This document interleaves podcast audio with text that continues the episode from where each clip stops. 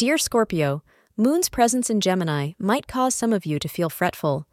You might see that adhering to an inflexible arrangement or routine may not end up being useful, assuming you are working.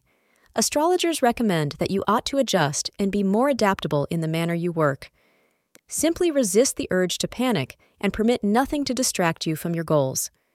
The time between 10 a.m. to 12 p.m. is viewed as fortunate for you.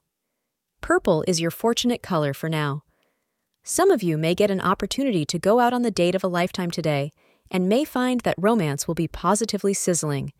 You will enjoy dancing and the warmth of being together.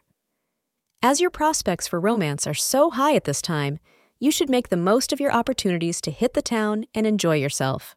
Thank you for being part of today's horoscope forecast. Your feedback is important for us to improve and provide better insights. If you found our show helpful, please consider rating it. For an uninterrupted, ad free experience, simply click the link in the description. Your support helps us to continue creating valuable content. Thank you for being here and see you tomorrow.